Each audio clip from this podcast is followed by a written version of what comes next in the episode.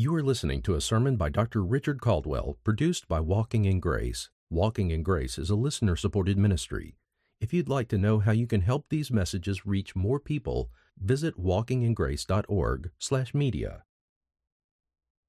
It's been a joy all day to sing praises together and to receive from the Word of God both in reading and in declaration. And tonight we come to Matthew 15, and we're going to be looking at verses 1 through 9. Matthew chapter 15. And we read beginning with the first verse. Then some Pharisees and scribes came to Jesus from Jerusalem and said, Why do your disciples break the tradition of the elders? For they do not wash their hands when they eat bread. And he answered and said to them, Why do you yourselves transgress the commandment of God? For the sake of your tradition. For God said, Honor your father and mother, and he who speaks evil of father or mother is to be put to death. But you say, Whoever says to his father or mother, Whatever you might benefit from me is given to God, he need not honor his father. And by this you invalidated the word of God for the sake of your tradition. You hypocrites! Rightly did Isaiah prophesy of you. This people honors me with their lips, but their heart is far from me. But in vain do they worship me, teaching as doctrines the commands of men.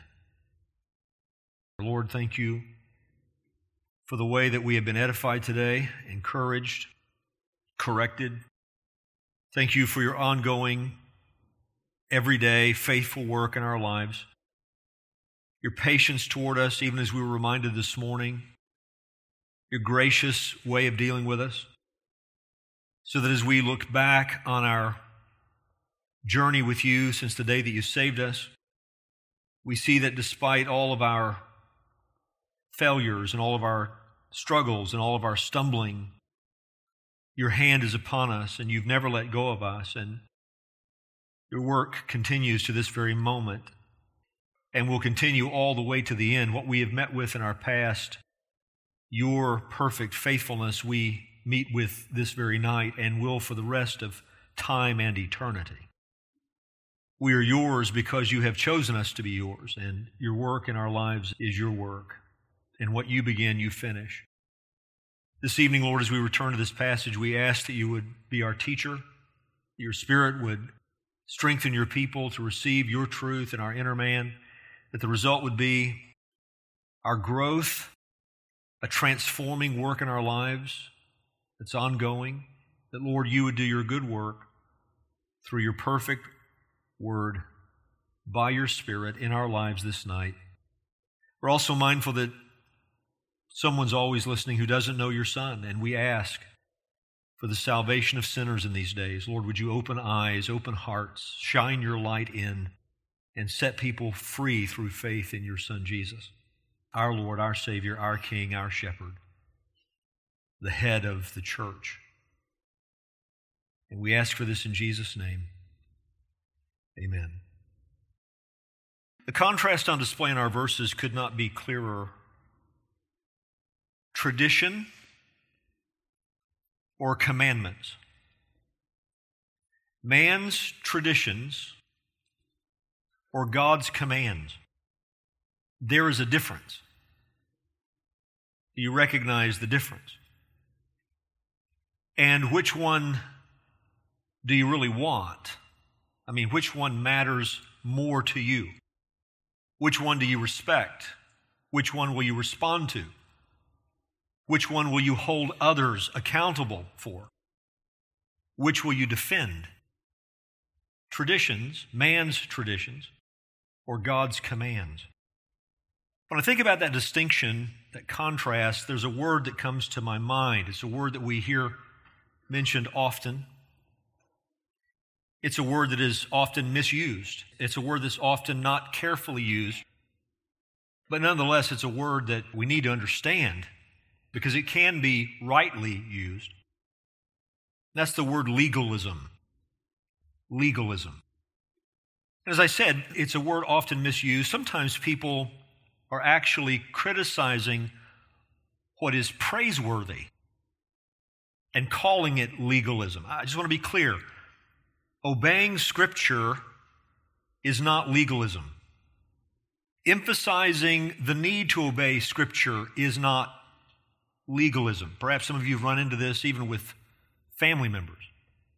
Some issue comes up and you talk about what the Bible says and what God calls us to believe and what God calls us to do, and maybe a family member says, that's just legalism. No, obedience to Scripture is not legalism. Hating sin, living a life where you're striving to pursue holiness, that is not legalism. Putting forth effort in the Christian life, striving to live a life of self discipline in accordance with the Scriptures, this is not legalism. All of those things are taught by Scripture. What Scripture teaches is to be believed and obeyed by God's people. That's not legalism. But having noted the way the word is often misused, we do well to think about the fact that it can be a problem. Legalism can be a problem. And it exists in more than one form. The deadliest form of legalism operates in the realm of salvation. I'm talking now about justification before God. Legalism is a distortion of the truth about how one is justified before God. A legalist is someone who believes that the sinner can be saved by his or her performance. God has given us revelation, God has given us His Word, and so the legalist believes that we are saved by keeping the law. We take what God sets forth as the standard, and we live up to that standard to the degree that one day God accepts us into his presence because we've lived a good life. That is a form of legalism. Salvation by law keeping, it is a gospel substitution, it is a false gospel. The Bible is very clear about this. Galatians 2:16, yet we know that a person is not justified by works of the law, but through faith in Jesus Christ. Paul, why do you even have to mention this? Because there are people who believe that you're saved by keeping the law. It is no longer I who live, but Christ who lives in me. And the life I now live in the flesh, I live by faith in the Son of God who loved me and gave himself for me. I do not nullify the grace of God. For if righteousness were through the law, then Christ died for no purpose. I mean, if this is how salvation works, you just simply live up to the standard that God sets forth in His Word, then why did Jesus die on a cross? Galatians 2:19 says, "For through the law I died to the law, so that I might live to God. I have been crucified with Christ. It is no longer I who live, but Christ who lives in me. And the life I now live in the flesh, I live by faith in the Son of God who loved me and gave himself for me. I do not nullify the grace of God, for if righteousness were through the law, then Christ died for no purpose. Couldn't be clearer, could it?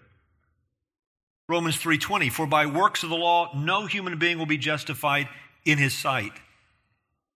Since through the law comes knowledge of sin. What does the law do? It informs us of our sinfulness. It doesn't save us. Points us to the one who does save us. The one who fulfilled the law. He didn't nullify it, he fulfilled it. Saved not only by the death of Jesus, but first saved by the life of Christ. He lived the life we can't live. His righteousness given to us as a gift on the basis of faith. His death paying the penalty for all of our sins. So, this is one form of legalism the idea that you can be saved by keeping the law. And the Bible is very clear you cannot. But that's not the, the way most people are using the term, as you know. Most people, when they talk about legalism, not talking about justification before God, they're talking about how you live the Christian life.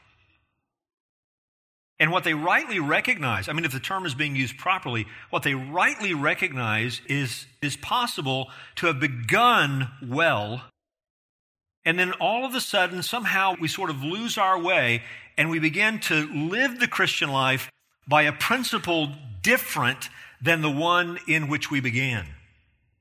Having begun by the grace of God, having begun by the Spirit of God, somehow we begin to think that we can be perfected by the flesh. by constructing our own standards and then keeping those standards in our own strength.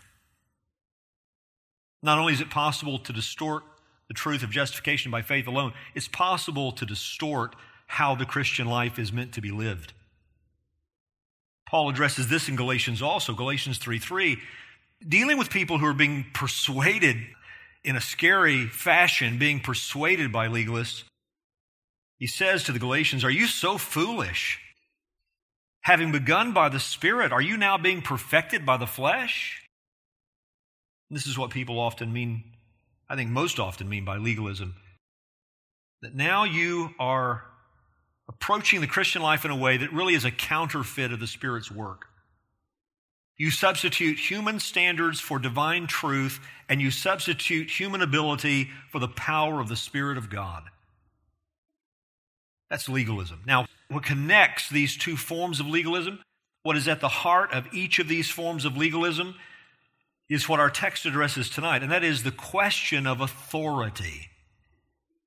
What truly has authority over our lives? What really has God standing behind it? What is binding upon us? What does God expect of us? What are we bound to submit to and to obey? And what will become apparent in our verses is what you and I must be most concerned about is what God has said not what someone else has said about what God has said. What has God said? Not what has someone else said about what God has said. Only one of those has authority. We'll look at these verses into three headings. I'll just mention them as I come to them. The first one, verses 1 and 2, we have a question concerning tradition a question concerning tradition. Then some Pharisees and scribes came to Jesus from Jerusalem and said, Why do your disciples break the tradition of the elders? For they do not wash their hands when they eat bread. First thing I want you to notice is that you have these men questioning Jesus who came from Jerusalem.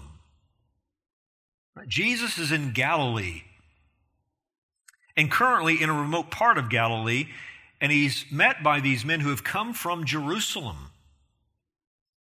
And I think what we're meant to understand is that this group has come to Jesus representing authority.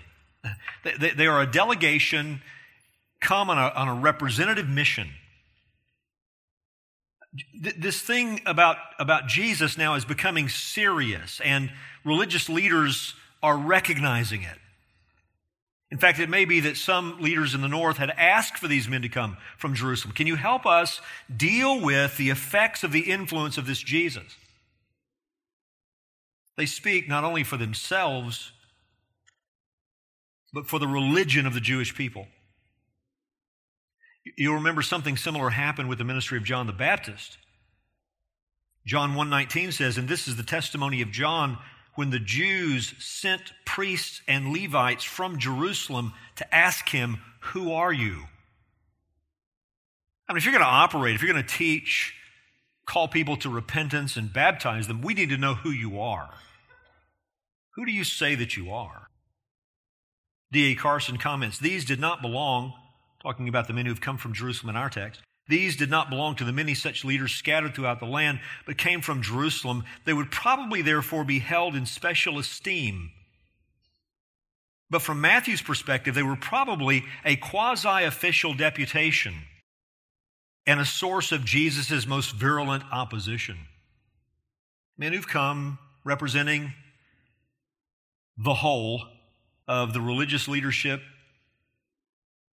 centered in Jerusalem, and, and they come opposing the Lord Jesus.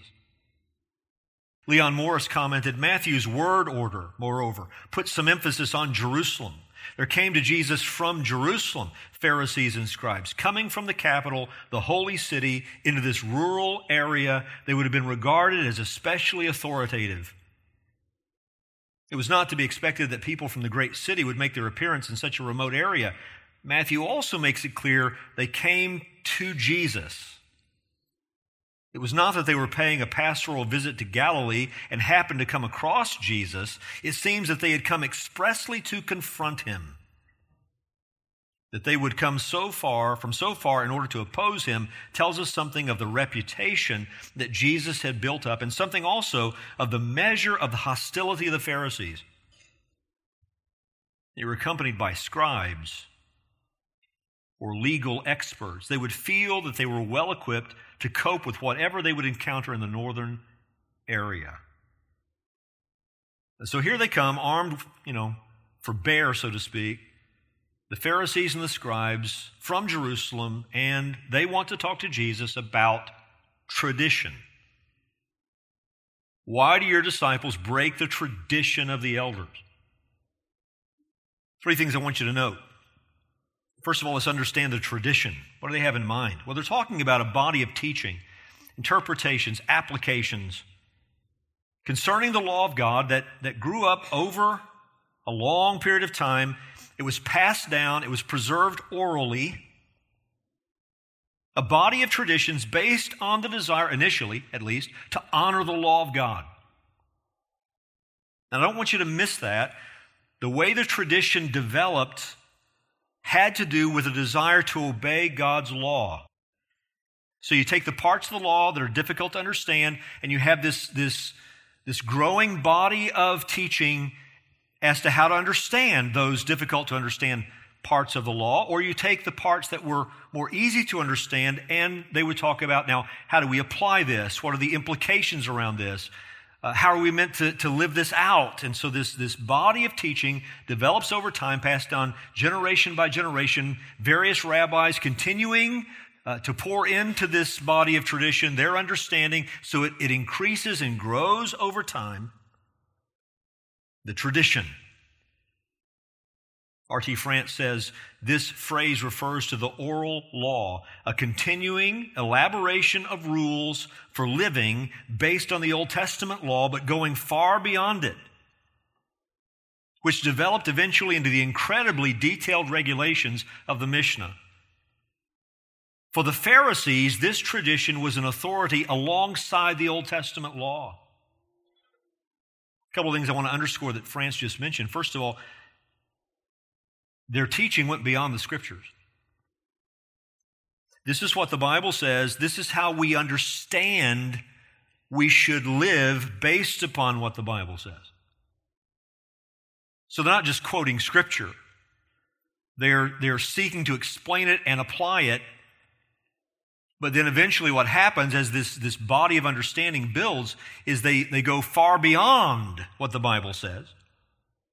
Yet they treat their tradition as having an authority equal with Scripture.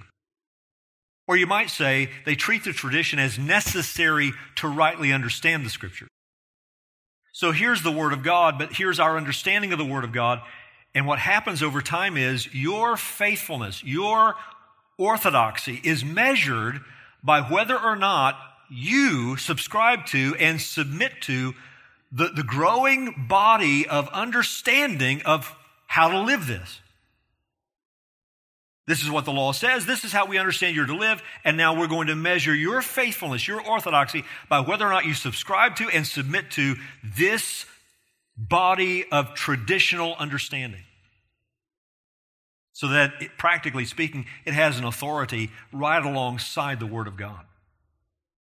And you see the authority of this tradition in the question, don't you? Because notice what they say, verse 2 Why do your disciples break the tradition of the elder? Parabaino is the word, and it means to transgress. From the vantage point of the Pharisees and the scribes, transgression is happening. Your disciples are breaking the tradition of the elders. And the particular transgression that they mention has to do with the washing of hands. For they do not wash their hands when they eat bread. A kind of ceremonial washing that had become customary at meal times. Donald Hagner says this there's no Old Testament commandment concerning the ceremonial washing of hands before the eating of ordinary meals. Let's just stop there for a moment. If there's no Old Testament commandment about these washings before meals, how do you end up with such a tradition? Hagner goes on to explain. He says the Pharisees, however, had as their main project the reapplication of the ritual purity required of priests in connection with their temple duties to the table conduct of the ordinary family at home. The Pharisees in this instance had taken the commandment to priests concerning the washing of hands and feet before performing their temple duties and had applied it to all Jews in the blessing preceding the eating of meals. So you take something biblical that had to do with priestly service and apply it to the common times of meals enjoyed by families in their home. And now we are going to expect that you will practice what God's word does not command with respect to your homes, but did command with respect to the priests. Taking something from Scripture, applying it in a way beyond Scripture, but then insisting on it as if it's exactly what Scripture taught. Why are your disciples transgressing the tradition? Why do they come to Jesus? They came to Jesus from Jerusalem. Why do your disciples break the tradition of the elders? They come to Jesus because they rightly understand Jesus has taught his disciples that such washings aren't necessary, are not required. In fact, the Bible tells us that Jesus practiced what he taught his disciples. Luke 11 37, while Jesus was speaking, a Pharisee asked him to dine with him. So he went in and reclined at table. The Pharisee was astonished to see that he did not first wash before dinner. So our Lord didn't practice these ceremonial washings, and he didn't require his disciples to, and he didn't teach his disciples to. So the Pharisees and scribes are right. Jesus is at the source of this transgression. He's the one who's not practicing it himself and teaching his disciples not to practice it. A question about tradition. Why aren't you observing this? This is the second thing we see in our text, and that is an answer concerning commandments. Verse 3 And he answered and said to them, Why do you yourselves transgress the commandment of God for the sake of your tradition? For God said, Honor your father and mother, and he who speaks evil of father or mother is to be put to death. But you say, if you've got a pen or a pencil and don't mind marking up your Bible, notice the first three words of verse 4. For God said, First three words of verse 5. But you say, Christ sets the words of the Pharisees and scribes at odds with the words of God.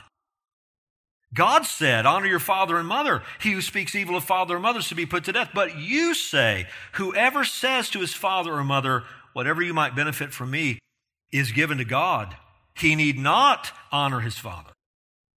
And by this you invalidated the word of God for the sake of your tradition? Jesus answers their question with a question.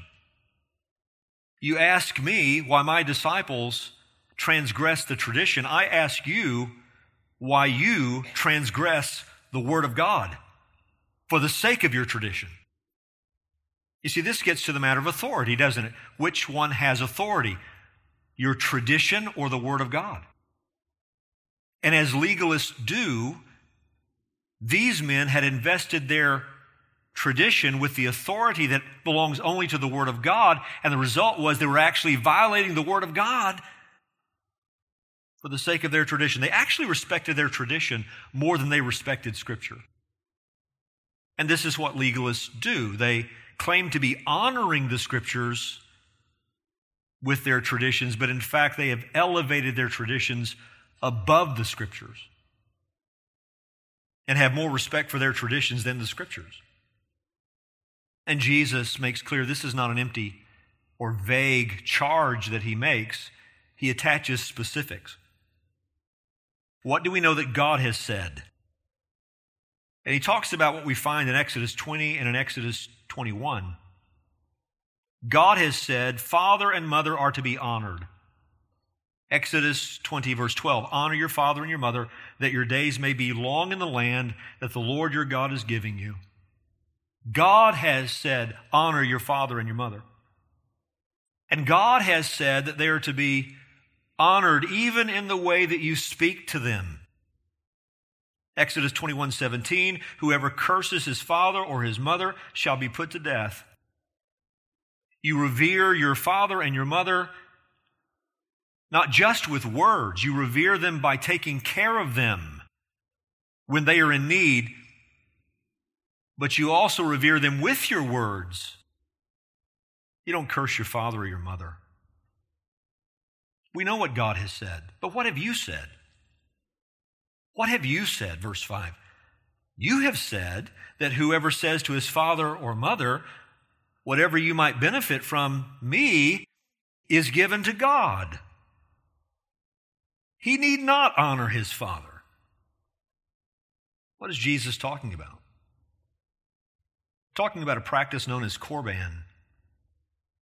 Mark 7:11, but you say if a man tells his father or his mother, whatever you would have gained from me is korban, that is given to God, then you no longer permit him to do anything for his father or mother. Thus making void the word of God by your tradition that you have handed down. And listen, and many such things you do. I mean, this, is, this is just one example of many where tradition trumped scripture. What's he talking about, this, this Korban principle? Well, people apparently could take their wealth, make a vow that it will be given to the temple service, but then hold on to it and use it for the rest of their life. They could make use of it. But if there was a need, in the case of their father or mother, they could not take what had been dedicated to God and make use of it for caring for their parents. You could use it for yourself, but you couldn't use it for someone else. And if you wonder why someone would make such a promise, such a commitment, the answer is greed. Not wanting to see your wealth whittled away by having to use it to take care of your elderly parents so you could refuse to take care of your parents by saying it's been given to God. Can't use it for you, it's been given to God. And in that way, by their tradition, they were violating the Word of God. When you deny support to your parents, you refuse them the honor that Scripture commands. And when you explain to them why you can't help them, you are actually speaking evil to them. Because in the name of God, you're telling them a story that doesn't match what God has said. This is why our Lord would associate it with cursing your father or mother. The very words that you use to explain to them why you won't help them is violence. Violence towards your parents. The legalists are hyper alert to the transgressions of their traditions, but they are blind and dull to the violation of God's own word. The legalist asks, Why do you violate our traditions? The Son of God asks, Why do you violate the Word of God? Third thing I want you to see a question about tradition, an answer about commandments. Third, I want you to notice an analysis concerning hypocrisy. But you say, whoever says to his father or mother, whatever you might benefit from me is given to God, he need not honor his father. And by this you invalidated the word of God for the sake of your tradition. You hypocrites! Rightly did Isaiah prophesy of you. This people honors me with their lips, but their heart is far away from me. But in vain do they worship me, teaching as doctrines the commands of men. How do you explain people like the Pharisees and the scribes? Jesus says they're hypocrites. You know what a hypocrite is, right? A play actor, someone who wears a mask. They give one appearance, but the reality is different than the appearance. You give the appearance of caring about the law of God. You give the appearance of caring about the will of God. But in fact, your traditions avoid the Word of God. You can't be concerned about the will of God when you are practically striving to avoid the Word of God. And Jesus explains that at the heart level. This people honors me with their lips, but their heart is far away from me. God on your lips, but the world in your heart. Not willing to give God what He commands, but willing to give Him what you've determined you'll give Him. This is what legalism does it offers duty keeping at the behavioral level, not devotion to God at the heart level. Let's keep the duties, let's keep the rules, let's behave the ways that we've all agreed we ought to behave. Let's offer what looks like service to God, and externally it seems like a whitewashed tomb, clean. But at the heart level, death is at work. Because what you lack is genuine love for God, which then is exhibited in genuine love for people, including your parents. The scribes and the Pharisees represent something ancient. You know, these traditions were ancient, ancient teachings. But they represented a different kind of ancient commitment.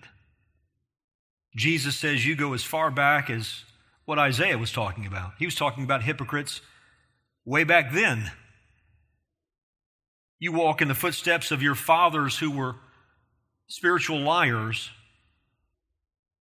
In fact, Jesus says in verse 7 when Isaiah was prophesying, he was talking about you because you're in the same line. You belong to the same family. Verse 7 You hypocrites, rightly did Isaiah prophesy of you. This people honors me with their lips, but their heart is far from me. But in vain do they worship me, teaching as doctrines the commands of men. Isaiah 29, 13. And the Lord said, Because this people draw near me with their mouth and honor me with their lips, while their hearts are far from me, and their fear of me is a commandment taught by men. They fear me to the degree of their own standards. That's it. Their religion is a show, thus, they're called hypocrites. Their words are not matched by their works. God is on their lips, but the heart is far away. Their heart is far from God. Therefore, their worship is useless, vain, empty, worthless. They have substituted human precepts for God's commands. That is legalism. That's what men have done when it comes to justification before God, and they believe you can be saved by law keeping. That's what people have done when they have lost their way, having begun by grace, having begun by the Spirit, now they are struggling in their life because instead of walking after the Lord Jesus by the standards of Scripture and in the power of the Spirit, they have begun to live by a set of human precepts that perhaps began with good motives but have devolved into something that is heavily burdensome and spiritually destructive. And their life shows the effects. Now, next week, when we come to the verses that follow, Jesus will explain in very clear terms why he didn't pay attention to the particular tradition they mentioned. He's going to talk about what really defiles a person. But tonight, where I want to finish is by just asking us, as we wrap this up, a few questions to consider. Or you might say, if we wanted to do it this way, let me offer a few exhortations. First of all, church, I would encourage us always know the difference between the Word of God and tradition. Know the difference. Because what happens sometimes in congregations, where there's a high view of God and a high view of His Word, and just as it was with their tradition, there is this desire to sort of fence the law of God, to make sure we're not violating it. And so we begin to discuss now, what does this really mean? And how does this really apply? And what are the implications that arise out of this understanding? And, As a result, you know, if this is true, then this must be true. And if this is true, then this must be true. And if this is true, then this is what we ought to do. And before you know it, you are five steps away from what the Bible says. But you treat that fifth step as if it is Scripture. Not only in how you regard your own obedience, but how you regard others. The question is not are they obeying that verse? The question is are they obeying our take on that verse? That in some cases, if we're really talking about legalism, you can't demonstrate your take on that verse. It's a tradition. Do you know the difference between those two things? And do you understand this is not a benign question? When you began to invest human precepts with the authority of divine revelation, it not only hurts your own spiritual life, you will end up doing damage to someone else. As you judge them based not on the holy word of God, but on your own ideas and perceptions and applications your concepts of the implications of what you see in the verse, now that becomes as authoritative for you as the verse itself, and you judge people based on your take on Scripture, not on Scripture. I exhort you not to do that. Should we think in terms of wisdom? Yes. Should we think in terms of how best to apply things? Of course. Can we help each other in those areas? Yes. But always in your own mind and heart, make the distinction between what the Bible says and your best understanding of how to apply it. Because there is a difference.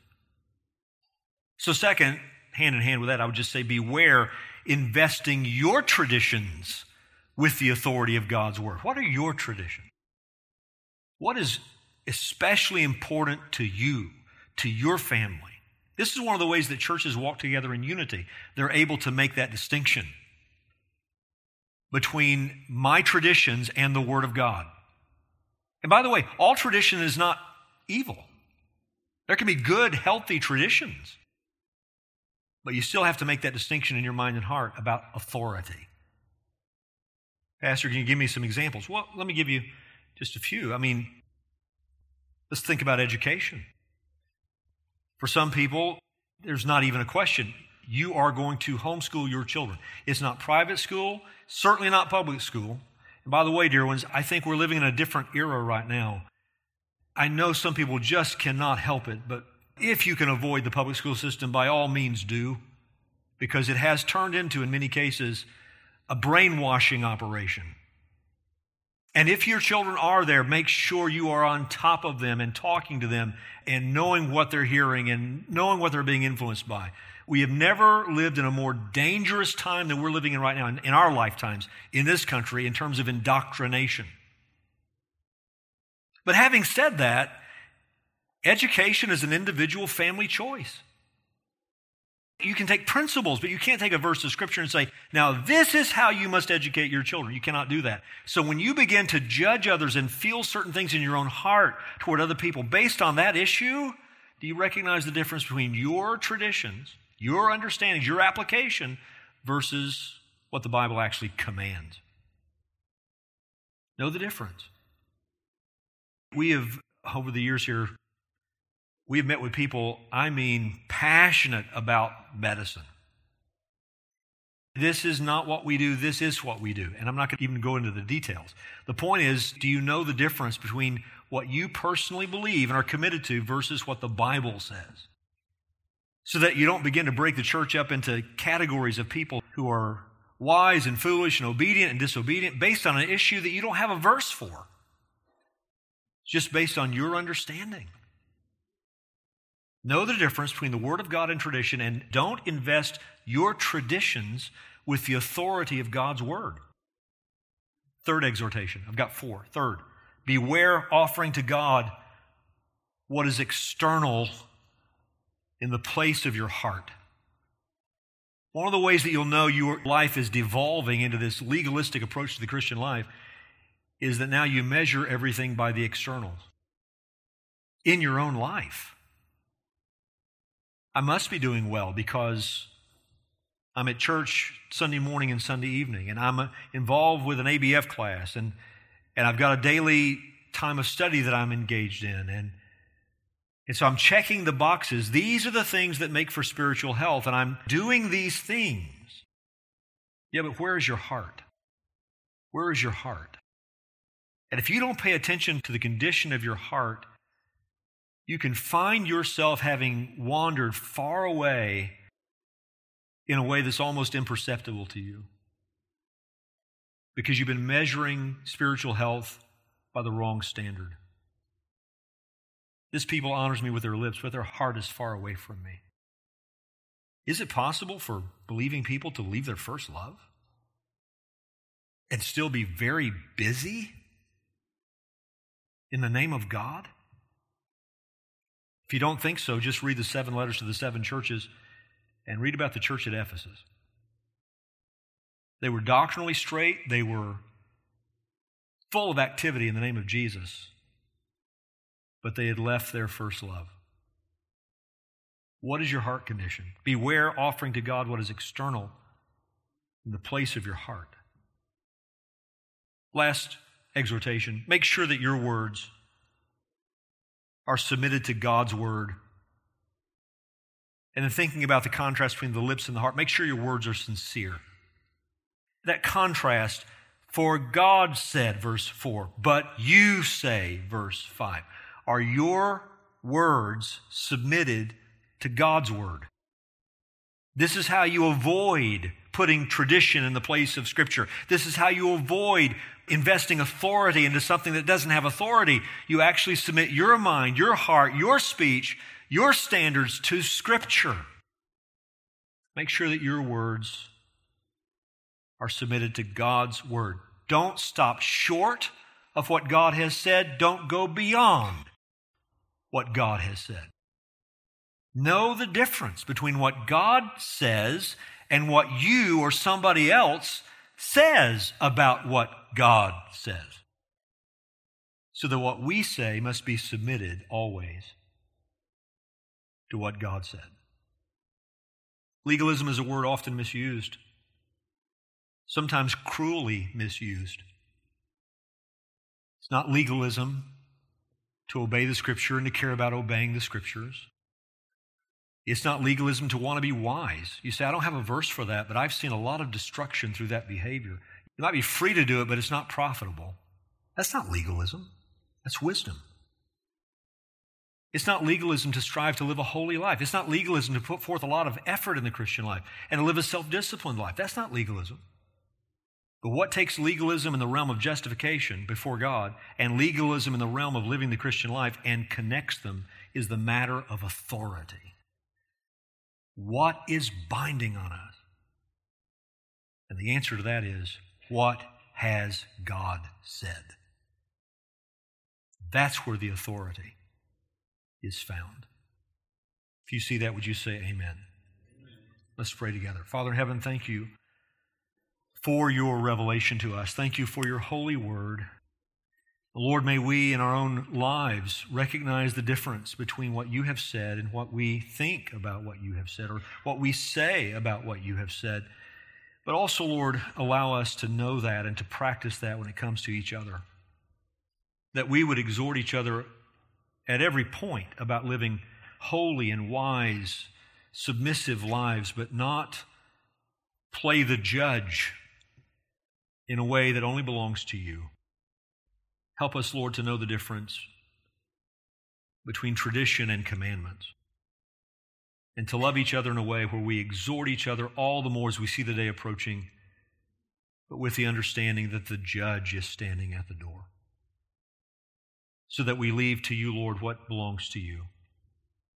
And we embrace only that which belongs to us and has been given to us. And in this way, Lord, may you be honored by our lives. We ask in Jesus' name. Amen.